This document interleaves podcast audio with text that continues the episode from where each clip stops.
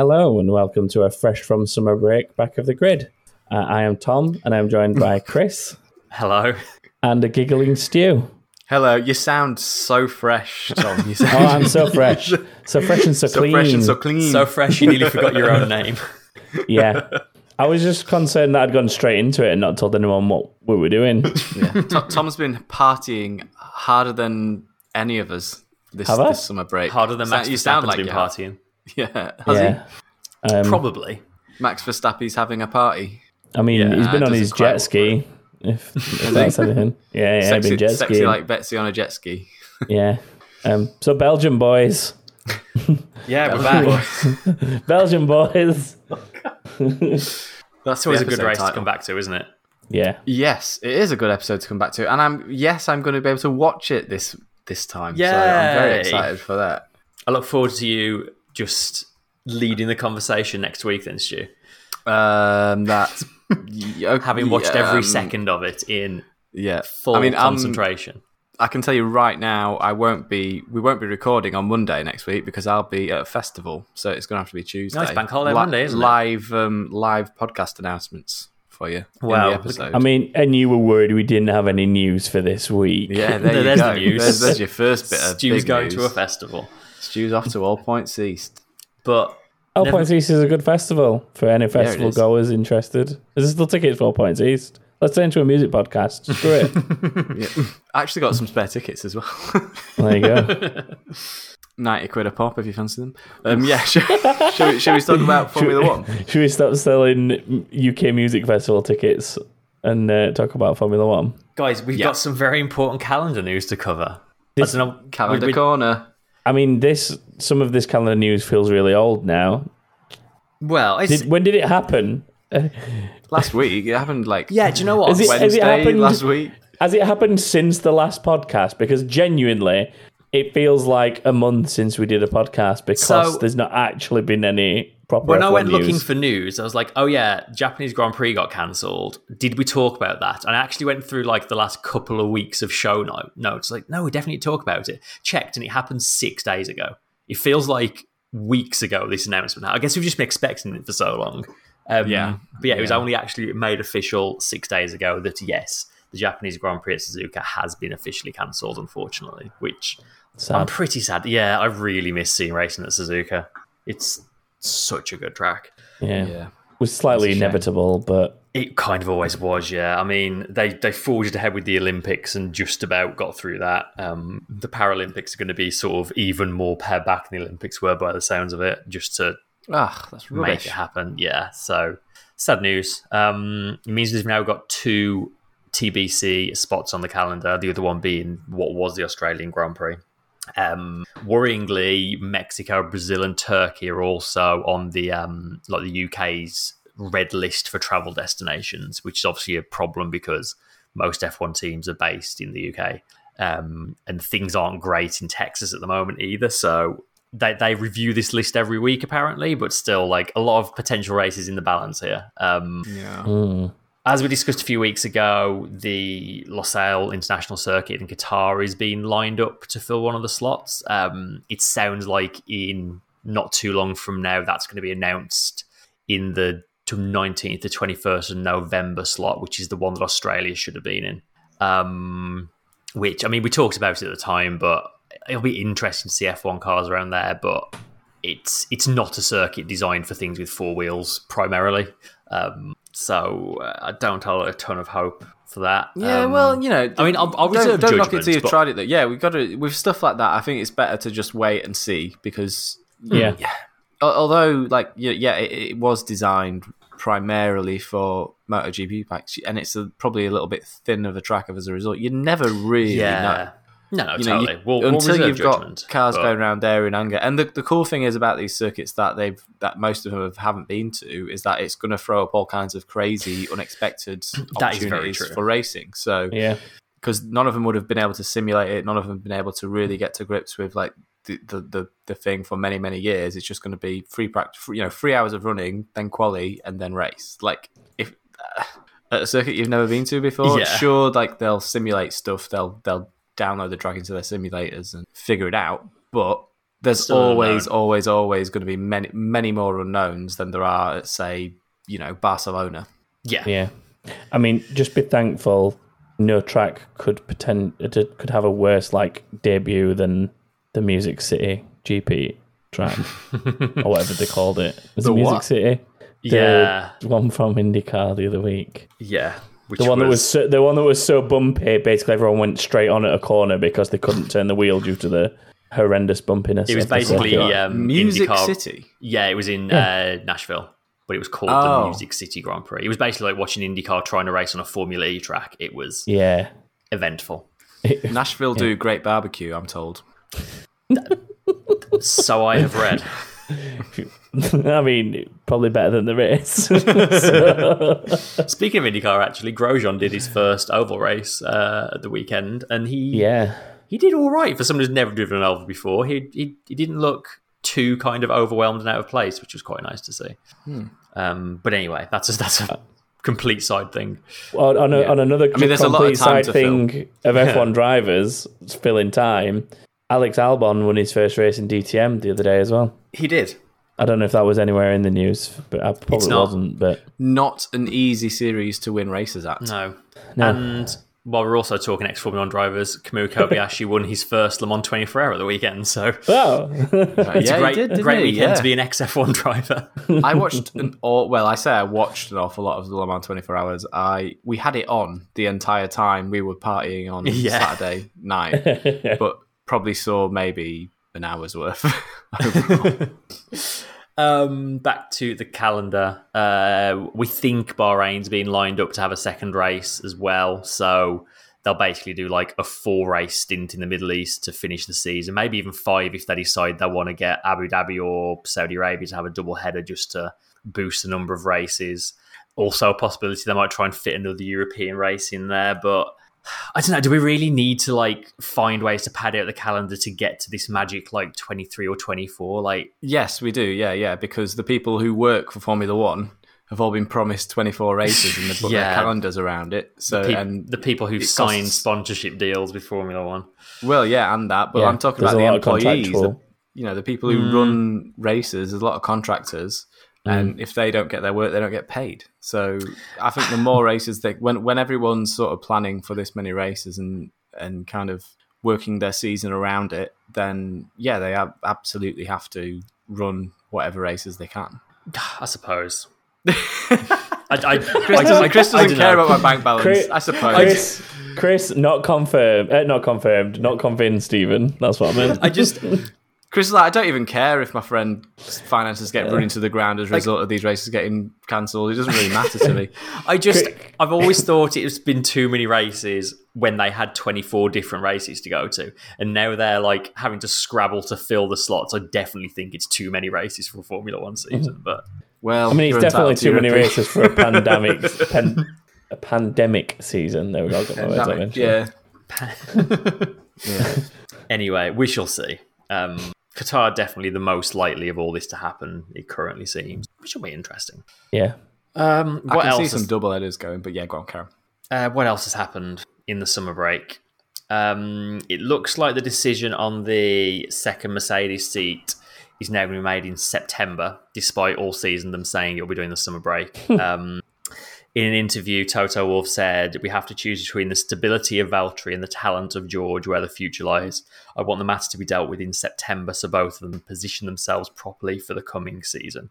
Um, like it, it's looked the, the general feeling for a while has been that it's going to be Russell and it's just a matter of time until it's announced. Like, does this maybe make you feel like it's not as done a deal as we thought it was? No, it doesn't. If anything, it makes me feel like they're going to announce it pre Belgian Grand Prix, probably tomorrow after we've published. No, they've said. September. They'll just do it last week of August. Because they always do, like teams always do this. They say one thing and then they do, like they say to try and buy. They just mess with the media. I think a lot Yeah, of the time. yeah. And can I just ask, when did Toto say that? It was earlier this week, I think. Right, so basically yesterday then, if it was earlier this week, because it's oh, Tuesday. or yes, okay, late last week maybe. So if, if, I'm just saying, if it was yesterday that he said that, it's basically because he saw us say, "Yeah, we're not going to record on Monday this week, guys." So he's like, ah. "Okay, postpone the announcement. They're not recording until Tuesday. You do- postpone you do. the announcement." You do wonder if any of them listen to it, don't you? Like just to mess with us. I doubt they do. But I'm, I'm sure. Well, I know for a fact people within Formula One Pack One do listen to this. But oh no! Don't want to hear that. That's yeah, terrifying. yeah, but I won't I mean, say. it. I won't name names. Uh, at least I know. At least I know that I maintain the integrity of it is a sprint event, not a sprint race, for branding Oh. reasons. Uh-oh, the sure- podcast police are here. Come to take come to take Tom away from mentioning sprint races. What? Um, we've had a question in the inbox that will will dip out at this point because it makes sense to drop in here from Winston, who said there's been a lot of talk about the future of Valtteri and where he might drive in 2022. But if you follow him on Instagram, which I do, uh, over the summer break, Of course, his biggest Of fan in course the you do, yeah, him. um, over the summer break, he doesn't look like a guy who's worried about his future. There's a lot of hype around George and the desire to see him in Mercedes, but for the longer term, wouldn't it make more sense to pair George and Valtteri once Lewis retires? Uh, to ask another way, if George replaces Valtteri in 2022, who would Mercedes bring in to replace Lewis in 2024? Uh, hope you guys are doing well. Love the podcast and best wishes from San Francisco. Thank you, Winston. Oh, Another San West Francisco. Coaster. yeah, I'm West Coast, it. Best Coast. Love San I mean, Francisco. East Coast is Beast Coast too. Sure. We have listeners there too, Chris. Remember? Um, I mean, yes. I'm, I'm just going to move us on. Um, like, yes, he doesn't look like a guy who's worried about his future, but then again, is he really going to post pictures on Instagram of him just moping around looking worried? I suppose. Do you know the the best thing he could have done is like just taken it in his stride and made a joke and done the. Oh, what's the what's the meme where thingy sat around just waiting like by the pool and the swing? Oh, the um, Pablo Escobar thing. Yeah, the Escobar meme, Yeah. and he's just like waiting for Mercedes to re-sign me, like, and then Waiting for Toto to call me. I'd, I'd definitely be doing stuff like that if I was in his And situation. th- then the fir- the first comment is, "You okay, hun?" But yeah, he um he, he got on the podium in a in a bike race over the uh, summer. He, he ran his own little triathlon thing that he does. He seems Cool. like a person who's enjoying life, so that's nice. But I mean, I mean, there is also the fact that regardless of what's happening at Mercedes, he might like it. Like if the situation is that between him and George, they do already know what's what's going to be happening, and it's it is that Bo- Bottas is leaving. It could just be that he has already got something else lined up, and he is happy Yeah. because he know he knows what's coming next. Like there's no cloud over it anymore, and I mean, you never know that he might have somehow got a deal somewhere that it's actually been his choice, and he's turned around to Mercedes and said, "I'm going because I've got this offer." See you, It's see you going, it's going, to, You, it's going to Red Bull. you, ne- you never know. You never know.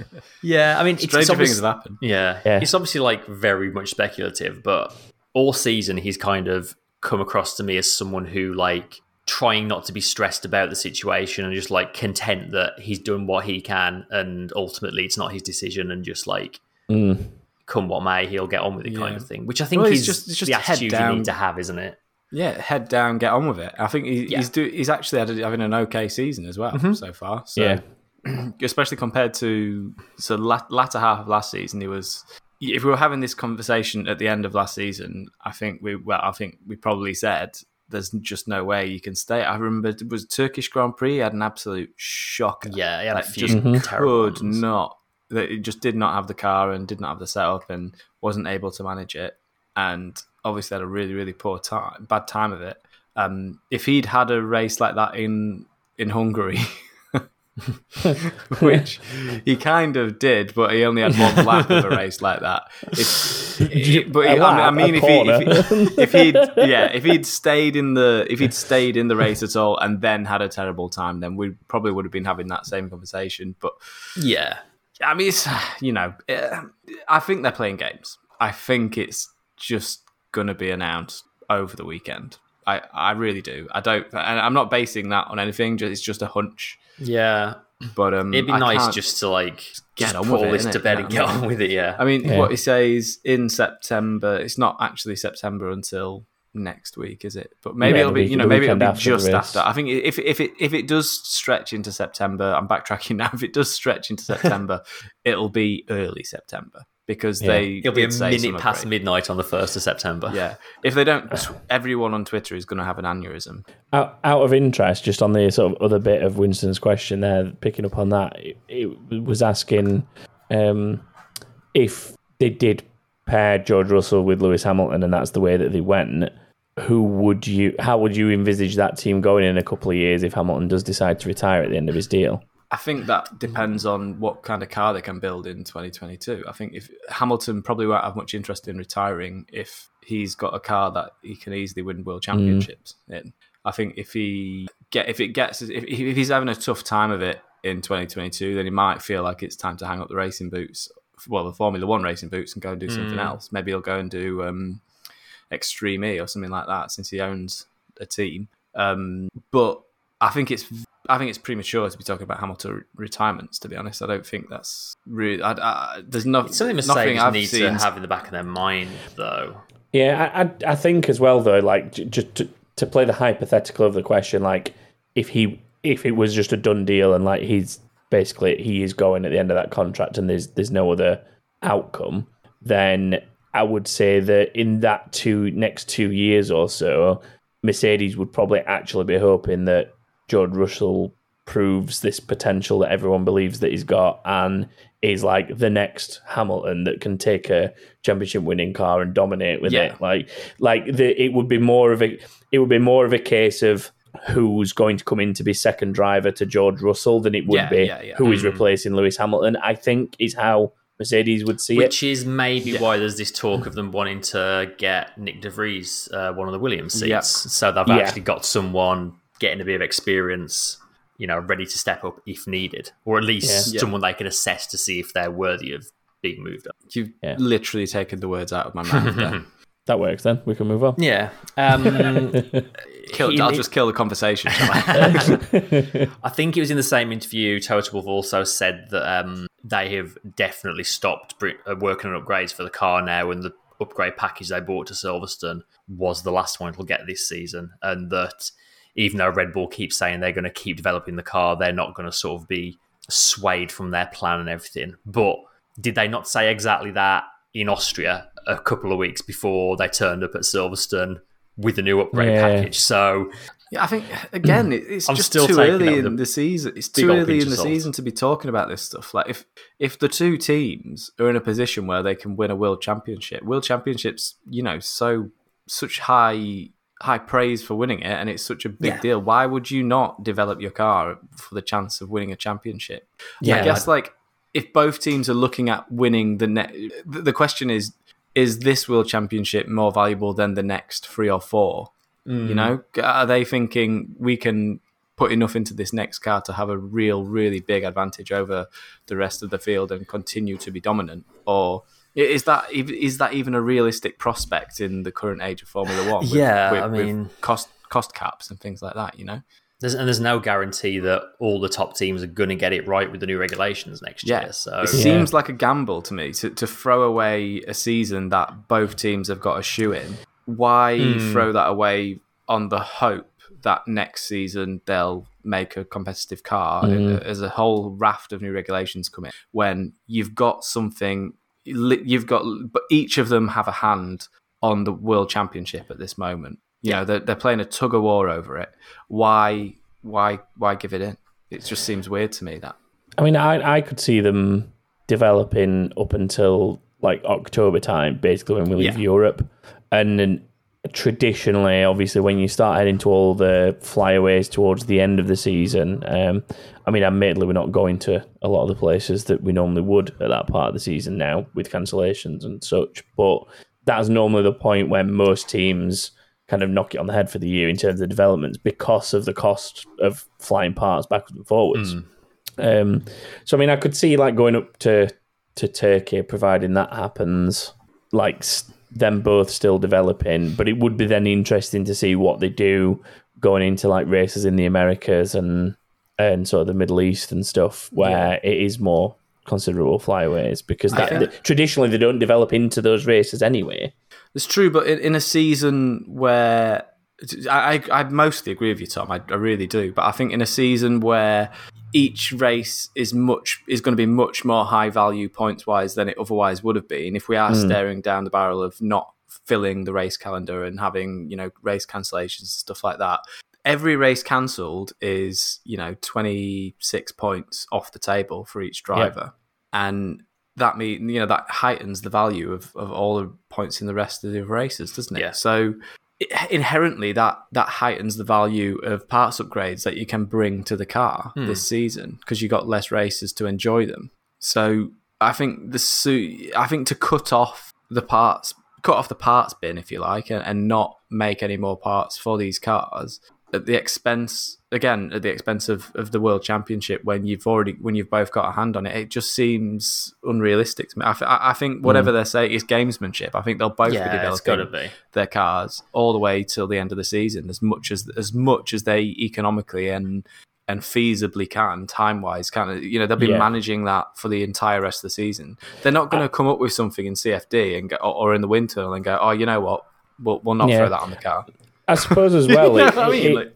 I suppose as well though it does come back to all the costs as well because you've got yeah I mean, it really does depend on how much Red Bull like would seriously have their budget impacted by things like the accidents that have happened. Like, does would that actually stop even the big player teams being able to do certain developments that they would normally do because they will hit cost cap because they're obviously going to be already way closer to it before they've even hit the track at the start of the season.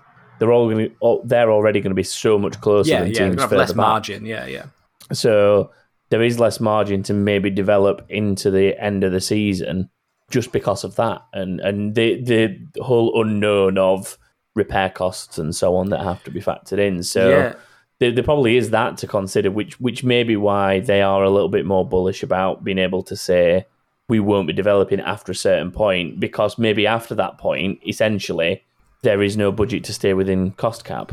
So it's it's a yeah, well, yeah, they- thing. well, like it cannot be To be done. fair, yeah, if they, if they're absolutely you know backs to the wall and they're, they're at a point where we that we literally we will lose, we will we'll be breaking the rules if we spend Mm. any more money developing this car, then that's the game, isn't it? You know, Yeah. like jigs up at that point. If, if you if you spend all your budget halfway through the season, then and and you're literally running on empty, and all you've got is is budget for spare parts in case of accidents. If you're over into that kind of um, that that margin, if you like, of of of contingency budget for for repairs, then at that point it's kind of like a it's a risk reward sort of game, isn't it? Do we Mm, yeah. risk you know using that budget to manufacture the parts we've designed in order to bring performance to the car with the risk of one of the cars being taken out of the race, the title protagonist or not, and having to repair that car to then thing. Yeah, and, and also like how does that work if if say they've got one car that's that's in in the game for the championship and they've got driver number two totals their car and suddenly they can't afford to repair the car who who Yeah. then takes the points hit you know do they do they do they spend the money repairing that car and and the, the team takes the point hit or do mm-hmm. they not Yeah. I mean, it, it's, Yeah. it's hard to like contemplate, isn't it? Like, I don't imagine like we live. In, I don't think we live in a world where Formula One would allow a team to not repair their car. I think the, the, the cost of not repairing the car would far outweigh the the cost of not repairing it. If you if you see what I mean. Yeah, yeah, It would be a what good you're for saying the it- sport, would it? What, yeah, what you're saying is essentially the penalty for not Yeah. fielding the car would be more severe than the penalty, penalty for for- exceeding the budget by repairing Yeah. the car. Yeah. And the budget, you know, the budget cap rules are so flaky as well. Oh, like, yeah. They're kind of like they're just sort of like written on the back of a post-it note. See, well, from where I'm sitting, like no one really knows the actual punishments that they're going to be taking. Well, it's kind of like we all talked about it last discretionary, week, didn't we? Yeah, yeah, Like, yeah. It, it is all very uh, at the FIA's discretion. a bit this ad hoc. punishment It's will intentionally be, vague, isn't it? Yeah, like Yeah. it is. so like so then like do they so again it's another game of risk and reward then because like do the teams just try their luck and go you know what we're gonna we're gonna overspend let's just overspend a bit and see see what happens because these Mm. rules are so vague that that it's worth the risk yeah.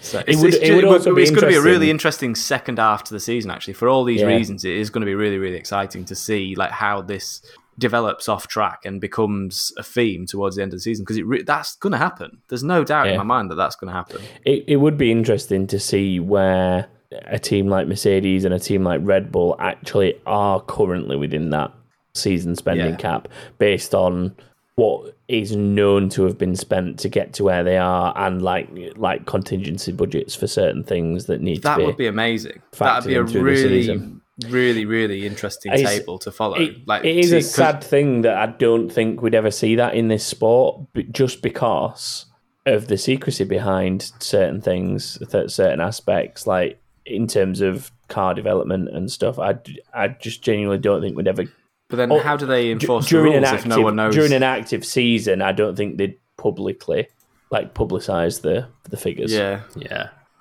that's a gr- that'd be an amazing if they could do that though. That would be one really cool piece of Well- content, like a league table of like who's spent what over a season would be amazing. I mean, going back to my analogies from other sports, like you can find out, for example, how much a football player has been paid, uh, you know, for, for the Premier League to work out a, a, a Premier League team's salary budget. You can, you know, like in a lot of American sports, you have a lot of cost caps in those sports. Yeah. And because of that, like player contracts and bonuses and stuff are very, very publicly like available because yeah, yeah. it's known to stay within certain budgets. So it Yeah. would be interesting to see it publicised.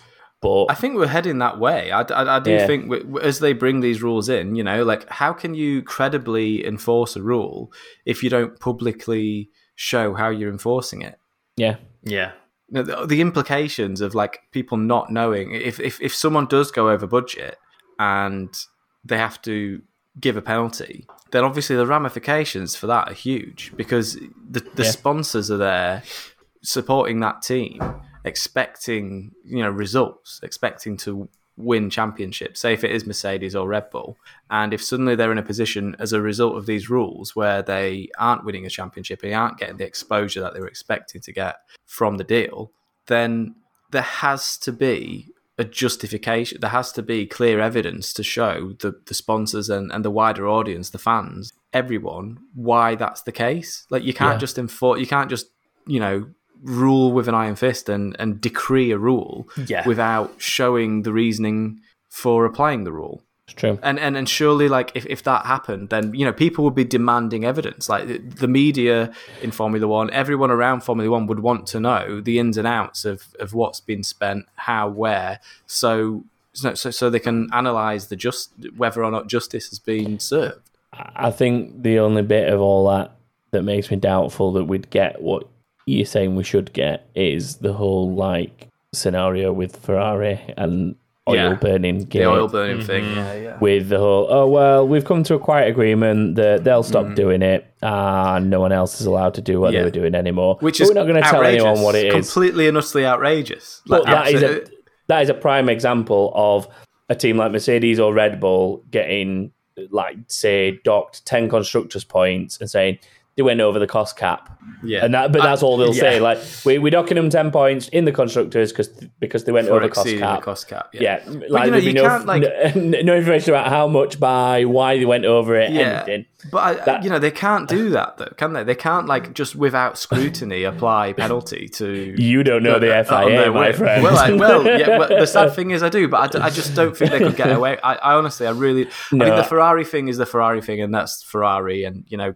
that happens. That's just Ferrari. But I think if if Red Bull or Mercedes, if it happened to them, then not only would the fans be demanding more information, but also the teams themselves would want to would probably want to show the world their side of it, and Mm. they would probably make public that you know if they disagreed, they'd probably make public their their spending and, and show the world Because kind of not not what necessarily what they'd spent things on, but you know under certain categories where money Yeah. had been spent, and they were obviously they're never going to get into like the real nitty gritty s- s- uh, specifics of say we've spent this much on this component and it did this.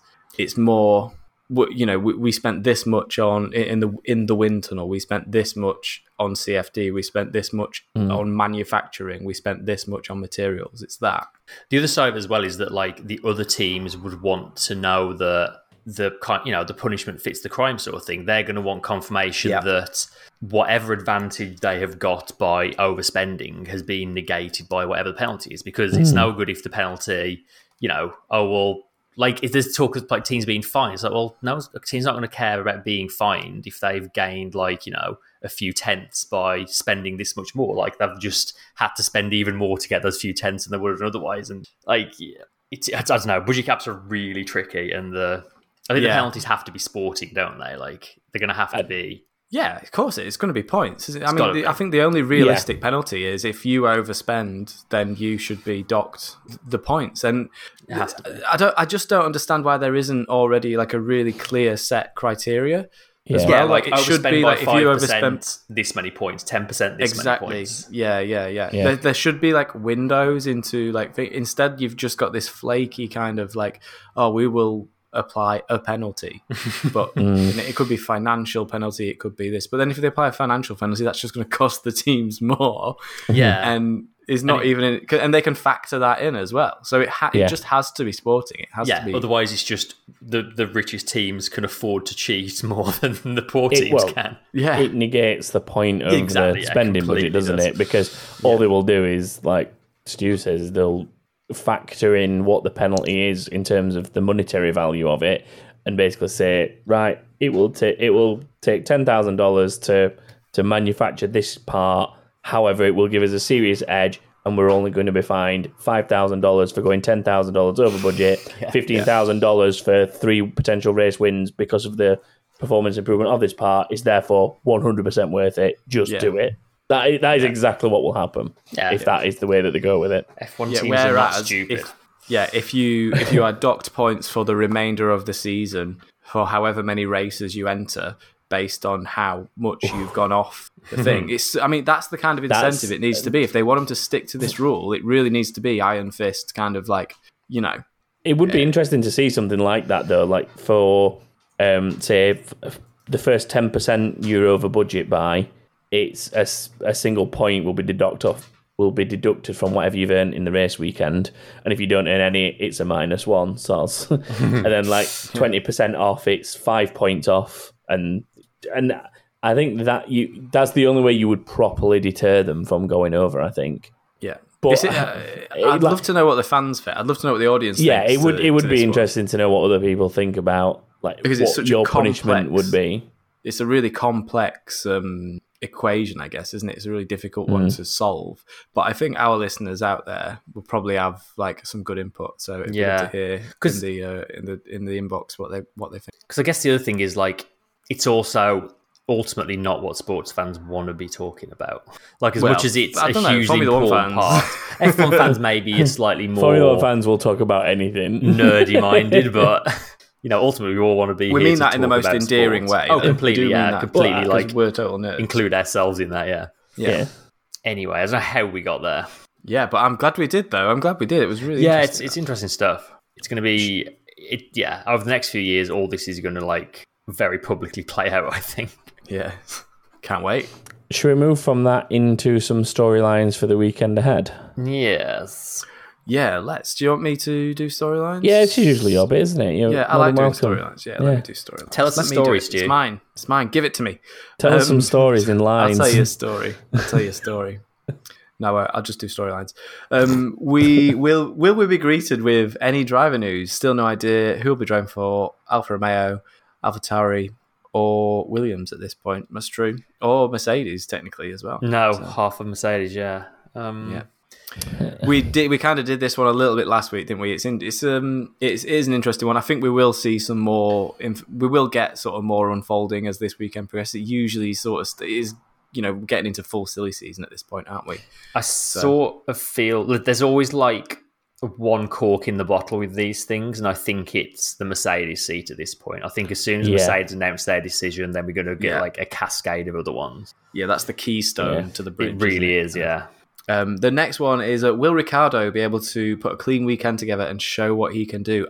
and Sainz for that matter as well. We'll, we'll do Hmm. two in one there for uh, storylines. Mattia Binotto earlier this week was asked, was uh, let's say uh, poking the media into sort of pressuring Sainz a little bit into putting a clean race weekend together, even though Sainz is ahead of Leclerc. I think in Sainz is overrated doing driver in very Formula well. I, I think that I think the Binotto stuff's a little bit harsh, to be honest. I thought it was a Hmm. bit harsh as well. It's like, what are you are you trying to play mind games with your second driver Yeah. because he's ahead? But then maybe we're just partisan and we, we you know Hmm. because we're not massive Ferrari fans on this podcast, so maybe we're a bit like seeing the worst in him. I don't know, but um, Hmm. Ricciardo, we should talk about Ricciardo. Ricciardo's a bit What's- less negative.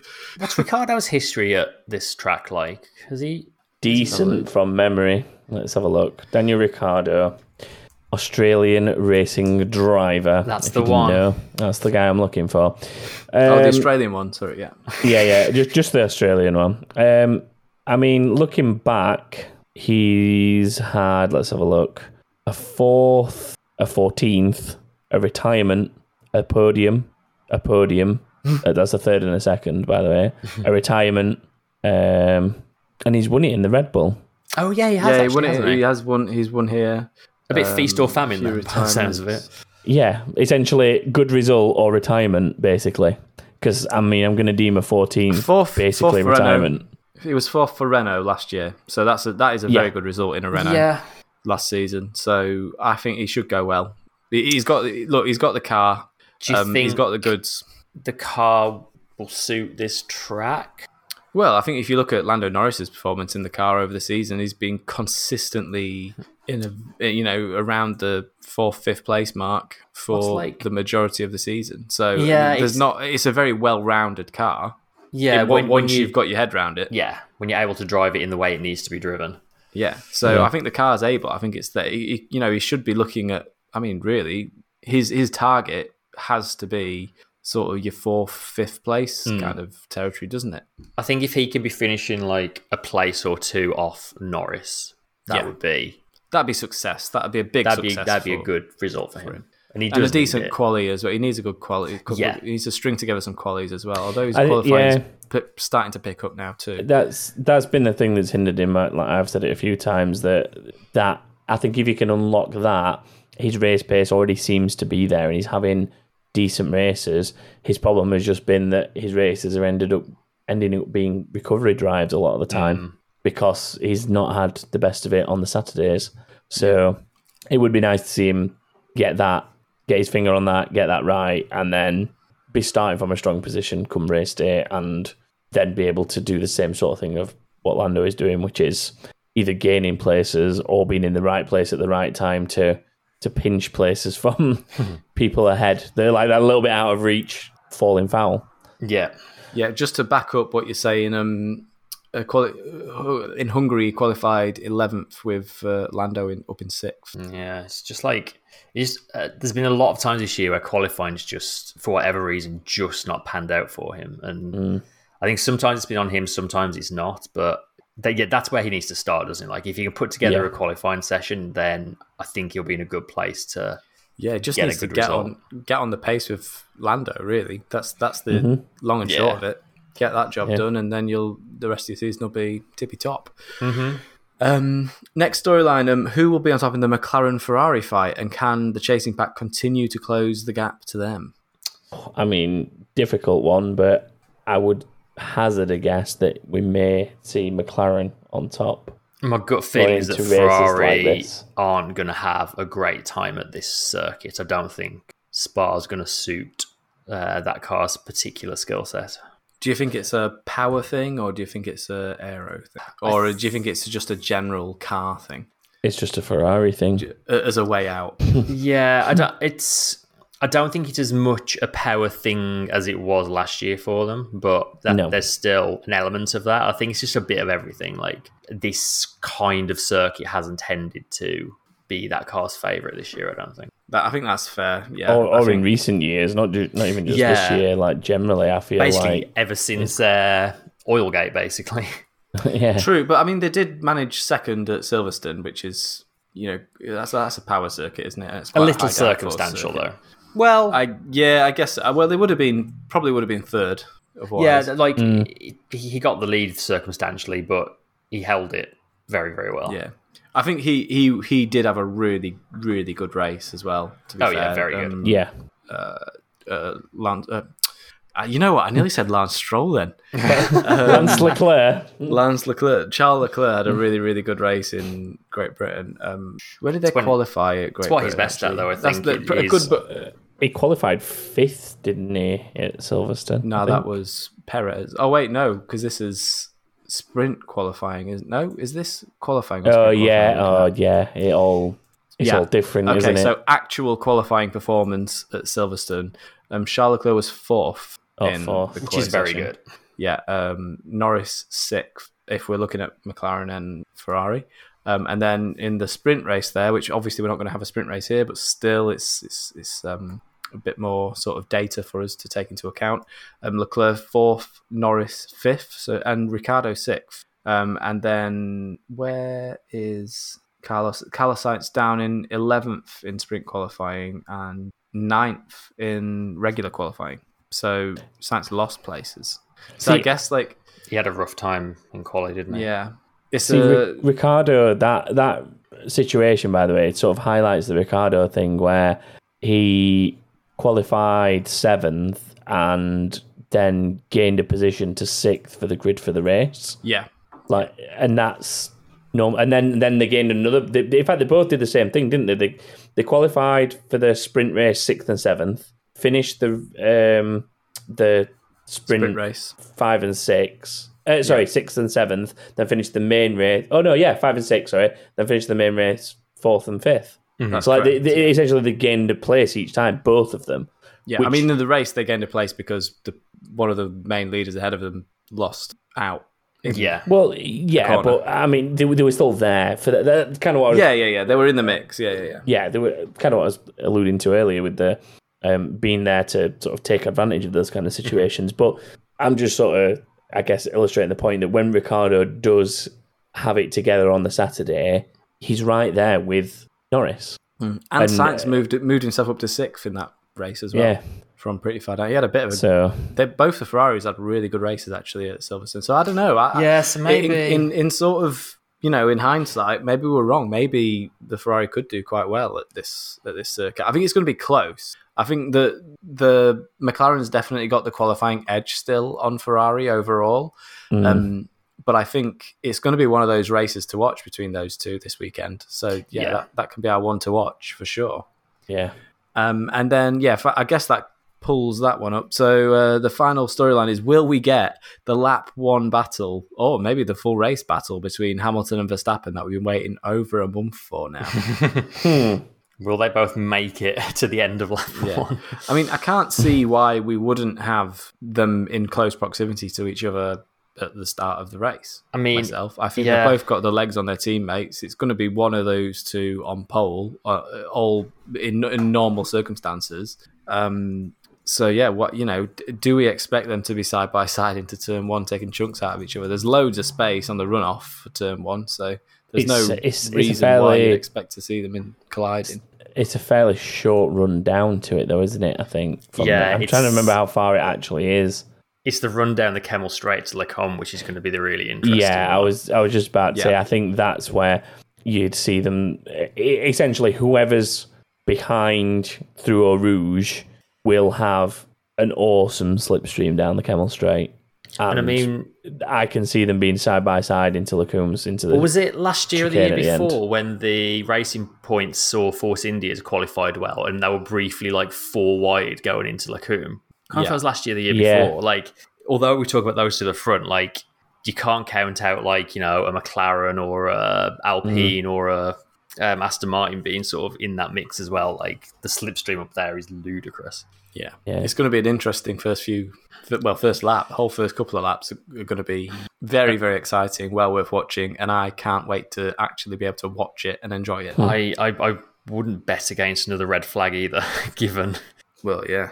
Given recent events and the fact that they've all had a bit of time off and they'll be a slight bit rusty.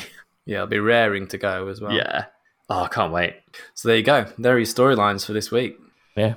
Time to take just a moment away from this week's episode to talk to you about the Performance Package 4.0 from Manscaped. It includes their new Lawnmower version 4, the waterproof trimmer with advanced skin safe technology, and it now even comes with a travel lock, meaning no more embarrassing activations in airports and the like. You can get 20% off the package by heading to manscaped.com and using the code BOTG. You will also get free shipping on the whole box. It also includes the nose and ear hair trimmer, known as the Weed Whacker, as well as the Crop Reviver toner and their Crop Preserver deodorant. Manscaped are trusted by over 2 million customers worldwide, and that includes the three of us. So remember, if you want to get 20% off the brand new Performance Package 4.0, head to manscaped.com and use code BOTG. That's manscaped.com and code BOTG. Should we digest all that and turn it into some predictions? Yeah. Shall we just make completely contradictory predictions as usual? Yeah. Because we do it with our hearts and not our heads usually. I've actually, in, in a rare bit of foresight, I've actually like thought of my predictions ahead of time this week, rather Oh, than just, oh no, we've got any predictions now, panic. In in that case, you can go first on every category, Chris. Yeah. now, uh, for those who don't know and uh, like, uh, are newer to the show, we do predictions each week. Uh, well, each race. Um, so we will predict the fastest person in Q3, the winner of the race, the first person to DNF, the number of finishes, and the position of a random driver, which we'll choose in just a second. So if you feel like joining us uh, and getting involved, you can head to back backofthegrid.com. Uh, and it's always worth doing because there is a prize if you get five out of five on a race weekend. So get involved. Let's do this. now, this. Chris, who will be fastest in Q3? It will be Mr. Lewis Hamilton. Oh, Sir Lewis I see. Hamilton, Chris. Sir. Uh, Sir Lewis Hamilton, Sir Lewis. I believe. Show, is the full. some, show some respect. Sir Lewis. Stu? I think it'll be Hamilton as well this week. Sir Lewis. Um, I don't know. I really don't know. It's a I tough want- one. It is a I tough want to one. see Max and the Red Bull come back strong, and that, but that's my heart situation there. So I think I am going to play safe and say Sir Lewis with you both and be boring. I just think Red Bull know that they've they were only going to have the fastest car for the first half of the season. I've got a feeling that Mm. they're not going to be able to develop with the same intensity that Mercedes will, regardless of you know just get just all the belly aching that's come from the management of that team Yeah. just points towards them not having the advantage that they did have and being afraid to lose it and therefore doing everything they can to mitigate the damage that's been done at the start of the season. Hence why all these calls for race bans and goodness knows what else at Silverstone. Yeah. So um, for the win, I'm going to go Hamilton again. Well, The smart Uh, money's double ham always. I think Chris is probably gonna going go- to say the same as you. I can see it in his eyes. No, actually, I'm going to go for a Verstappen win. Oh, well. Foolish, foolish, Chris. Foolish. I, rec- I reckon. I reckon Hamilton's going to start hold hold first through turn one, and then Verstappen will get past him on the run down the Kemmel Straight, and Hamilton won't see him again for the rest. Of, Well, you'll see him No, just I don't. a couple of no, seconds no, in front no. of him. You're wrong. That's my prediction. Tom, well, what's Stu, yours? you've spent weeks saying if Verstappen wins this, it's season over. So That's true, but I don't. I don't think he will. I think. Uh, well, I've, I mean, I've just explained why. Yeah. so. Um, Tom? part of me really wants to say like one of the Ferraris or something because they'll take each other out again. But back to back wins for Ocon. I think that's a little too far fetched, even for Formula One. So I am going with Chris on this one and saying Verstappen as well, with similar thought process. Similar thought process. Um, first DNF, I will go first on that one since I haven't been first yet, and I. I'm gonna go Raikkonen because I just I keep doing it. It'll come true eventually. if I just keep saying it, if I keep saying it, it'll eventually happen. I mean, he's stuck in the the sort of the back of the midfield. He's going to get hit by somebody way less experienced than him at some point. What will happen first? Tom gets a point for Raikkonen being first retirement, or Raikkonen just plain retires.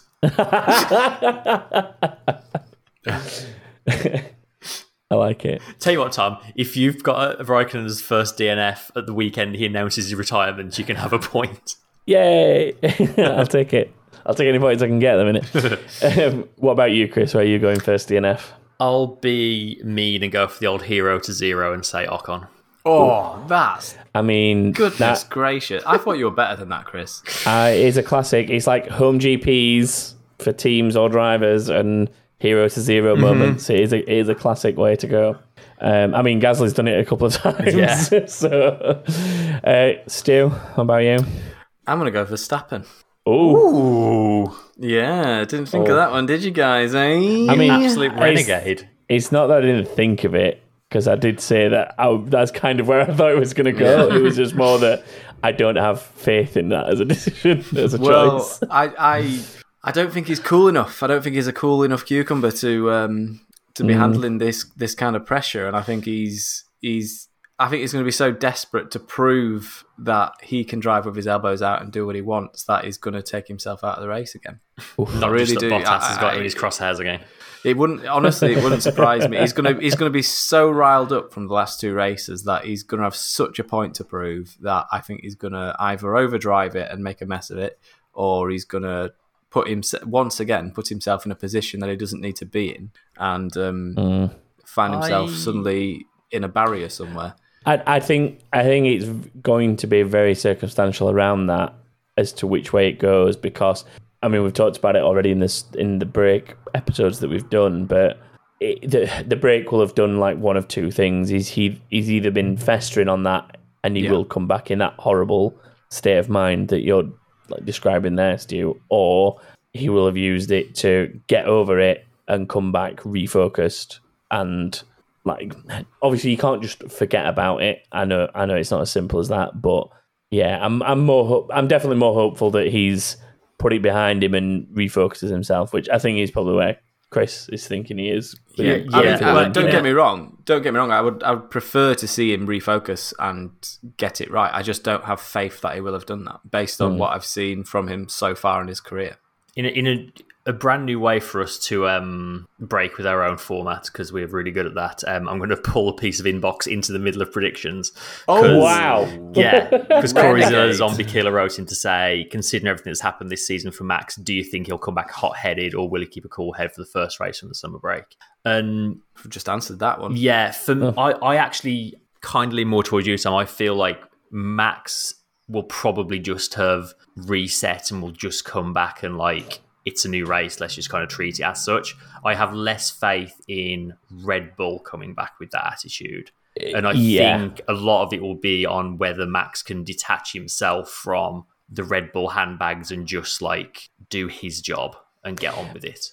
And because obviously all of the media are just gonna spend all of Thursday asking them about the last Yeah. couple of races worth of events, and I think he just needs Yeah. to like Well, you saw what happened last time. The media Yeah. were, you know, it was effing and jeffing in the press conference at them. exactly So yeah. So I think he needs to just like let that wash over him and get on with it.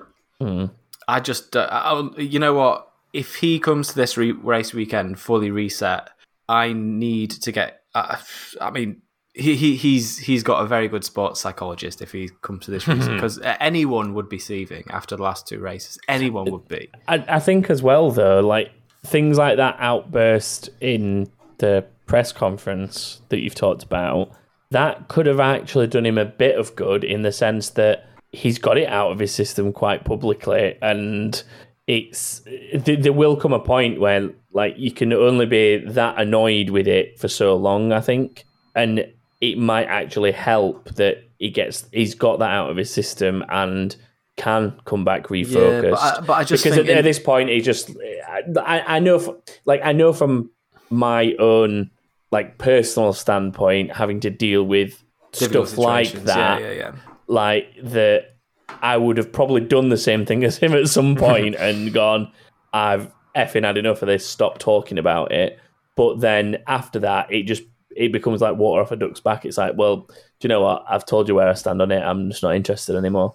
Yeah, And I think so that- But that would- And like, to- mi- for, for mi- Max Verstappen to say that would be to say I'm not interested in winning world championship anymore, which is not going to be the mm, case. Is no, it? no. I think more the I'm not interested in discussing the incident is what I'm getting at. Like, because that's all they want him to do. They want him to put blame somewhere and and talk about Well, it. just And he needs to don't do. they? He just needs to do what Lewis does and just say, "Well, it is what it is. I don't want to talk about it." Mm-hmm. And that that's the way forward. And I think he will have learned that by now. and got it out of the hopefully, system. the, hopefully the Karen infection hasn't set in too badly.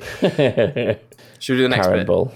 Yeah, finishes. Anyway, number of finishes. Chris, for derailing us, you can go first. 16. Ooh. Stu? 17, please. Ooh. I'm with you on this one, Stu. 17. Then we need a. we need a random driver, please, Chris. Let's have us a random driver, shall we? It is Keep me working. Lance Stroll. Ooh. Ooh, where was Stroll? Stroll in the That is a British tricky Grand one. Prix. Can- Stroll was in the side of Charles Leclerc last race, Yeah. if that's what you were looking up. Eighth at the British Grand Prix. Very up and down season, isn't it, for him? Mm. Um, Um, I have an answer. Okay. Tenth. Yeah. I see it. I'm Chris? interested to see how that car goes here because as Racing Point and Force India, they always generally had a really good time at Spa. But does that car still have those characteristics? I'm quite obviously stalling here. Yeah. Uh, well, whilst you are stalling, I will say I think some of that um, DNA probably does still exist because it's one of the reasons that they struggled with the, some of the reg changes. So I'm going to go a little bit higher and say eight. Mm, I'll left a prime spot for you there, Chris. I mean, it's rude not to, isn't it? I guess I'll say ninth. I goaded him into. I'm going to be so annoyed if it's ninth It's, now because I goaded you something in into that, that. ballpark, isn't it? I, I think he's bottom end of points for. Watch him get on the podium now. Yeah. So that is it for predictions from us. Uh, as I said before, you can join us at backofthegrid.com. Uh, uh, log into your old account if you've joined us before, or register for one if you haven't already. And that will move us nicely on to. Is. Uh, keep it saying now. No, stay, stay out. Hey man. I think I'm first this week. We've, we've done Corey Zilla. Yeah, we've we've kind of moved some of them, so I think it's you first, Yeah. my friend. Okay, so um, just uh, just Michelle, this one. Um, do you see Williams performing well again, or was Hungary a flash in the pan points wise? I mean, I think it was greatly helped by the carnage ahead of them, but there has been steady progress through the season. So I uh, would have say the floodgates been opened? The points gates. Hmm. Yeah, I wouldn't call them floodgates.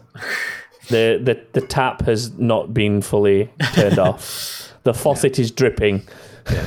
but there's no pressure in the pipes. Well, d- didn't I, when we did our like mid-season predictions, I think I said that Russell would score again before the end of the season, and I It might have even been multiple times. Yeah. Or somebody somebody definitely said multiple yeah, times. and I, I think I stand by that. I think they'll probably, I think they'll pick up another one or two points finishes. I would say the same. I, I think there is more points finishes out there for them.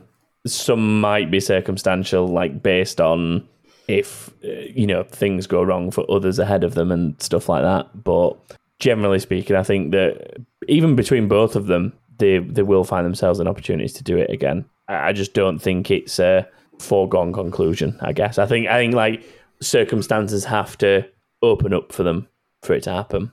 Yeah, I think if the weather's, I mean, we don't even really know what the weather's going to do this this weekend, do we? That's a good um, point.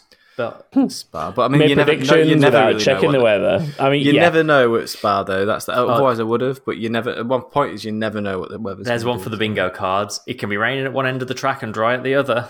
Yeah. Wes, Classic Wes, line, that one. get it on the bingo cards, Wes. Um, okay, I think we've covered that one. Then shall we do the next question? yes, I will read you the next one. Uh, Project F1 says, uh, based on the track characteristics, who do you think will have the edge in the remaining races of the season between the Red Bull and the Mercedes, and then also the Ferrari against the McLaren? I think Red Bull and Mercedes, honestly, is probably too close to call. And like, hmm. there's there's already been races this season where you'd expect it to be one and it's been the other. So Yeah, I agree with that. I wouldn't want to hazard a guess, honestly. Like, it's going to be, I think it's going to continue to be incredibly close between the two of them. I, I think if I if you you know if you were going to force me to come up with an answer, I would say Mercedes have a very very very slender advantage over Red Bull at this point in time, given recent results. Should Um, we quickly go through the tracks remaining that we know about and just like I, well, I was a just, quick assessment? I was Very quick one, yeah. I was about to say, like, it really depends on which tracks we end up going to, doesn't it? Well, yeah, that's true. It's all well and good saying we think it's a Red Bull season for the remainder of the season. Then if we don't go to half those tracks, it suddenly swings. Yeah, I mean, Um, Belgium, I think, is going to be really close. Netherlands, there's no way Verstappen isn't going to win in the Netherlands. That's just written in the stars. Italy, you'd probably say Mercedes. I mean, yes, providing Lewis doesn't get uh, like a penalty that sends him to the back again. Yeah. Well, there's Um, all kinds of craziness been going. Recent Yeah. years, Monza's just become a bit of a joke, hasn't it? It's, it's well, all it's gone a bit sprint race weekend as well, isn't it? In Monza. it's another sprint. Yeah. Uh, Russia, Bottas will win. Obviously, we already know that. Um, Turkey, probably Mercedes. You would say if you ha- close, but probably just about Mercedes. United States, that's always been good for Mercedes, but I think it's probably quite And- close this year. And, and Lewis particular as well. Lewis Yeah, has enjoyed racing in. Texas. Mexico, high altitude, might So that Honda engine's probably going to like that. Yeah, that's always Mm-hmm. that's always allowed Red Bull to close the gap in Mexico. Yeah, Red Bull have also always been good in Brazil. Max particularly has been always good in Yeah. Brazil. Yeah. Again, Saudi another al- Arabia. altitude situation Yeah. that though, isn't it as well? Saudi Arabia, who knows? And Abu Dhabi, you'd have traditionally said Mercedes, but then Red Bull went and won there last year. So, Basically, nobody knows yeah, Project pretty F1. 50 50. And I'm going to say something that might be controversial amongst many of our Discord members and even the three of us, but I think the Ferrari generally is probably a better car for the remainder of the season than the McLaren. And the difference being th- that it's just that it's, it's easy to drive. Essentially, it is an easier drive. Like hmm. it is, it's a lot. It's a lot easier to handle for Charles Leclerc and Carlos Sainz. Yeah, than the team The McLaren as, a, as a is- team car, it's better. yeah. Yeah, whereas the Whereas the, the McLaren has been like difficult for Daniel in the first half of the season. So I think that even though it's, hard to describe what I'm trying to say, other than Lando will basically beat the Ferraris more often than they will beat him. But I think overall Ferrari may score more points than M- McLaren in the remainder of the season. That makes filthy, sense.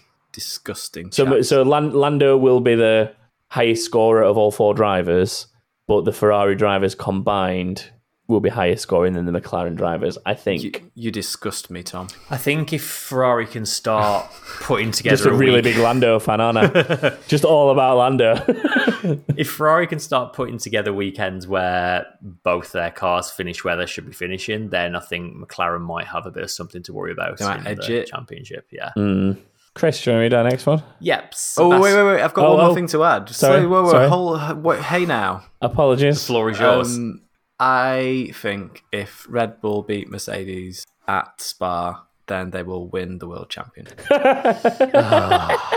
I can't believe you made me go back to that. do you know so you what? can- I was going to edit it so it seemed seamless. Now I'm just going to leave it. Uh, it's deleted from the footnotes. It's gone. Next. Okay, now you can go. Thanks, Stu. Sebastian, if you, if Sebastian could get his question in without you interrupting him, Sebastian, Says- two A's. Yeah, There's a double A there. there's a double A fair. actually. Yeah. Uh, Verstappen, Sebastian. stop interrupting him. Unbelievable. But we love his name. Sebastian. Verstappen is always described as one of the best drivers in wet conditions, but I feel like he hasn't been that great the last couple of years. Turkey 2020 and Hungary 2020, for example. Do you think it was just hype after Brazil 2016, or does he actually still have some wet pace? Oh, we, we could have had a race last time out to sort of put that one to bed, but Yeah, we could have found out recently, could have we? found out. Yeah, I- we- I think- that didn't happen. I think to some degree we'll see it at some point this weekend, even if it's not the race proper. I think it's There'll be some it's destined running. That think- it's destined that at some point there'll be some fairly serious wet running. I think with it Mm. being Spa, even if it is only on half of the track, I think it will. We will see it. So He's, he's gone well at wet races in the past. He's gone Um, very well at wet race in the past. There's been sort of, I can think of a few wet races where he's made most of the grid look incredibly ordinary. But then you know Hamilton's always gone really well in the wet in the past as well. so- Yeah, I think Yeah. Ham- I think Hamilton's probably a better wet weather driver, but Verstappen is up there with the best. I hundred think. percent. yeah. I'd, I I'd think if, agree if, with if that. Hamilton's the best, then Verstappen's the second best. Yeah. If not the other way around, like they're both very, very good in the Mm-hmm. wet. Incredibly good. I mean, it- it's unfortunate. You know, we're- immediately bring the Hamilton comparisons. But I mean, I guess when you're in a f- title fight You with a seven-time world champion, Yeah, you can't not bring the comparisons to Hamilton. Because Yeah, I mean- let's face it, like right now, if if Hamilton wasn't even in the sport, then Verstappen would be running away with it. Yeah. So you Yeah. have to compare the two. It's it's annoying for everyone who's listening to hear these constant comparisons. It annoys me, but it's it's just it's just it's that's the benchmark. So you have to. Yeah, like Yeah. it or not, Lewis Hamilton is the yardstick and has been for a good number of years now. Uh, next one then. Um, Kevin Mm-hmm. Cosgrave asks, "What are your thoughts on open wheel racing at the Olympics? I would love to see it, if only to finish that ridiculous argument that motorsport is not a sport. it's usually an argument put forward by the most unhealthy people against drivers who couldn't be more fit." it's a tricky one for me. The Olympics argument. in motorsport. Mm. I don't know about open wheel racing. I think there'd be an argument for karting. Karting might be a good shout. Um, I think like for me, and this, uh, it's not that I disagree because I think it- the skills in there's definitely like some skills involved with it that that and it doesn't seem like a good fit for the Olympics to me because they most Olympic sports from what I've seen tend to be the energy comes from the human. Mhm. I can't think Yeah. of an Olympic sport other than maybe you know archery and or shooting.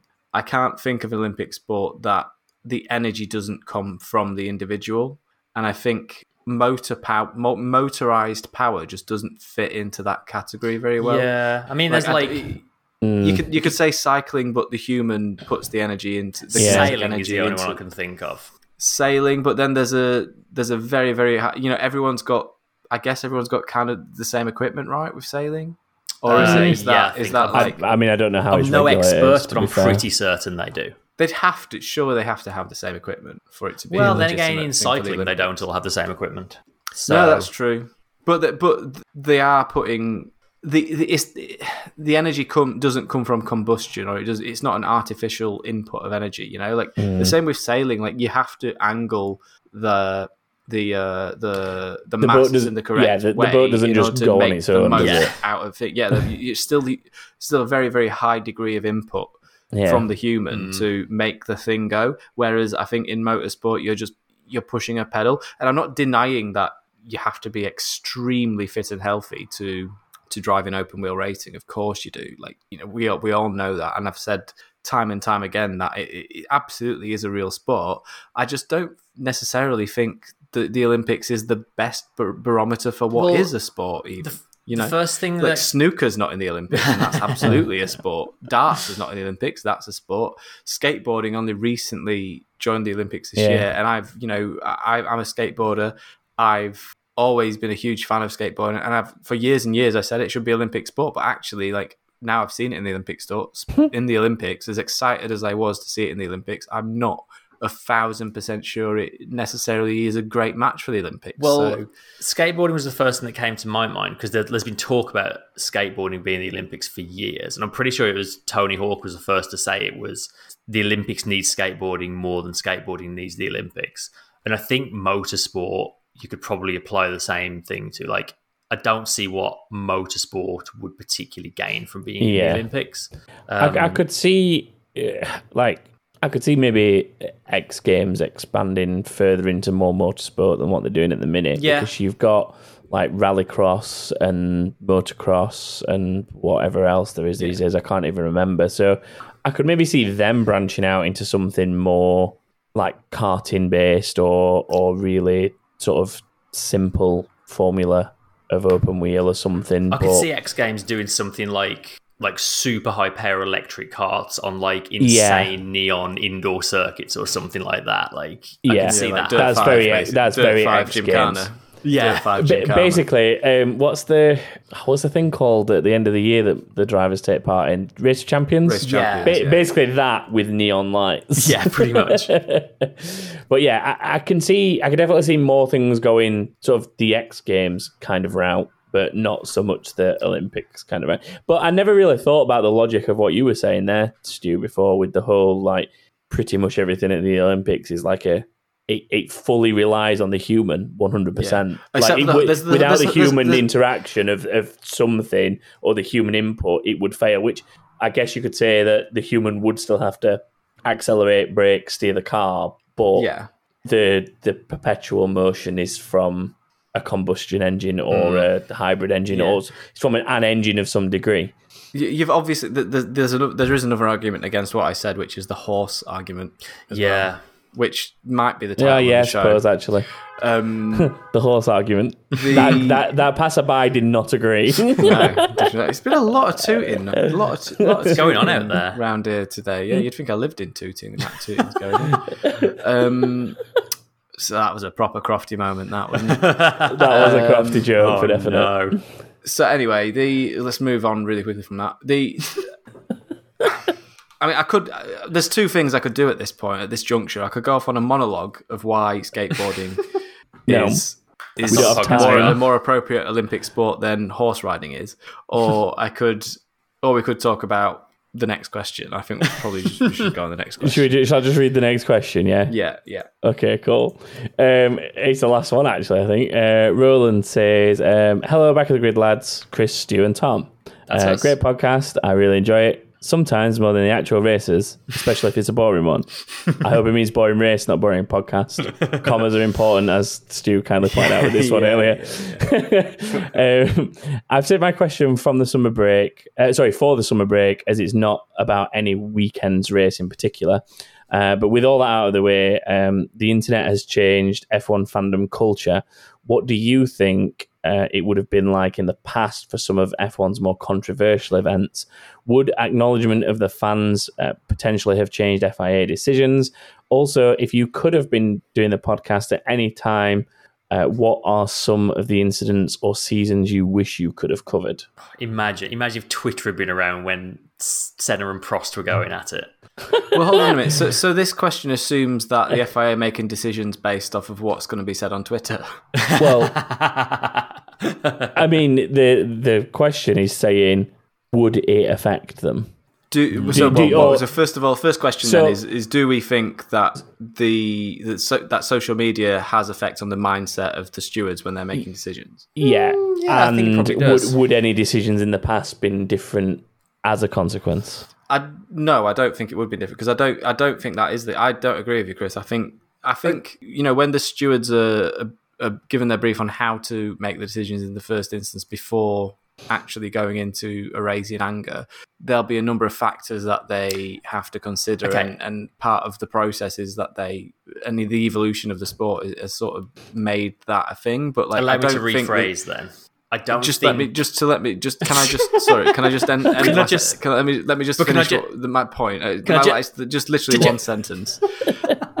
I don't think the stewards when they make a decision about things that are going on track are thinking oh god I'm worried about what's going to be said on Twitter. I think that'd be mad. That, that's not happening. I I don't necessarily think that's the point being asked. I think it's more does the backlash make like from a, an incident or, or something that, like does what comes out of an incident Okay, and so- decision does that then subconsciously cause an alter like because you can quite easily be subconsciously like affected by that to think well Verstappen like if if if there's a lot of coverage around Verstappen's been in this in this situation a lot this season, you're instantly going to like it's a difficult position to put yourself in, I guess, and you could be led it into a mindset of well, he's been in this position before, therefore I'm going to penalise him for it. Do, do you see where I'm going? Yeah, I do it's yeah, I do see difficult. where you're going. yeah yeah yeah because yeah, like I- the, the thing is like when, when we see these deci- these events unfold on a racetrack on a Sunday, we- we're always sort of like, well, they have to make this decision because X, Y, Yeah. Z. This happened, you know, Yeah. at this corner, a similar situation many years ago, kind of thing. You just can't put a wheel penalty. up the inside there, can you, Stu? Yeah, I mean, what you know, No one's ever done that. No No, one one's ever done that. that. No one's ever done that. Um, so the, the stewards really have to look at everything.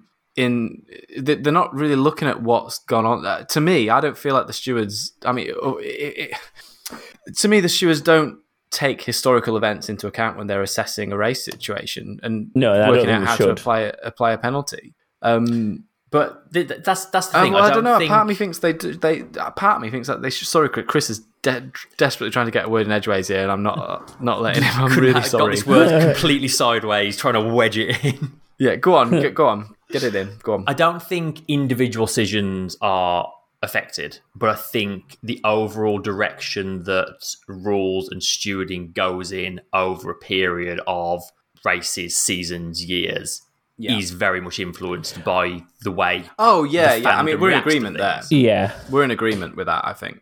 I, I think from a, a stewarding point of view, what should be happening, which doesn't necessarily always happen, but should, is that each incident in a race scenario should be judged essentially on the merit of itself. So shouldn't matter if driver A has hit another driver at all in the season before or five times. Essentially, if they've taken a driver out of the race in a clumsy incident, it should be a five second time penalty or, or whatever, the, the, the penalty is for that situation.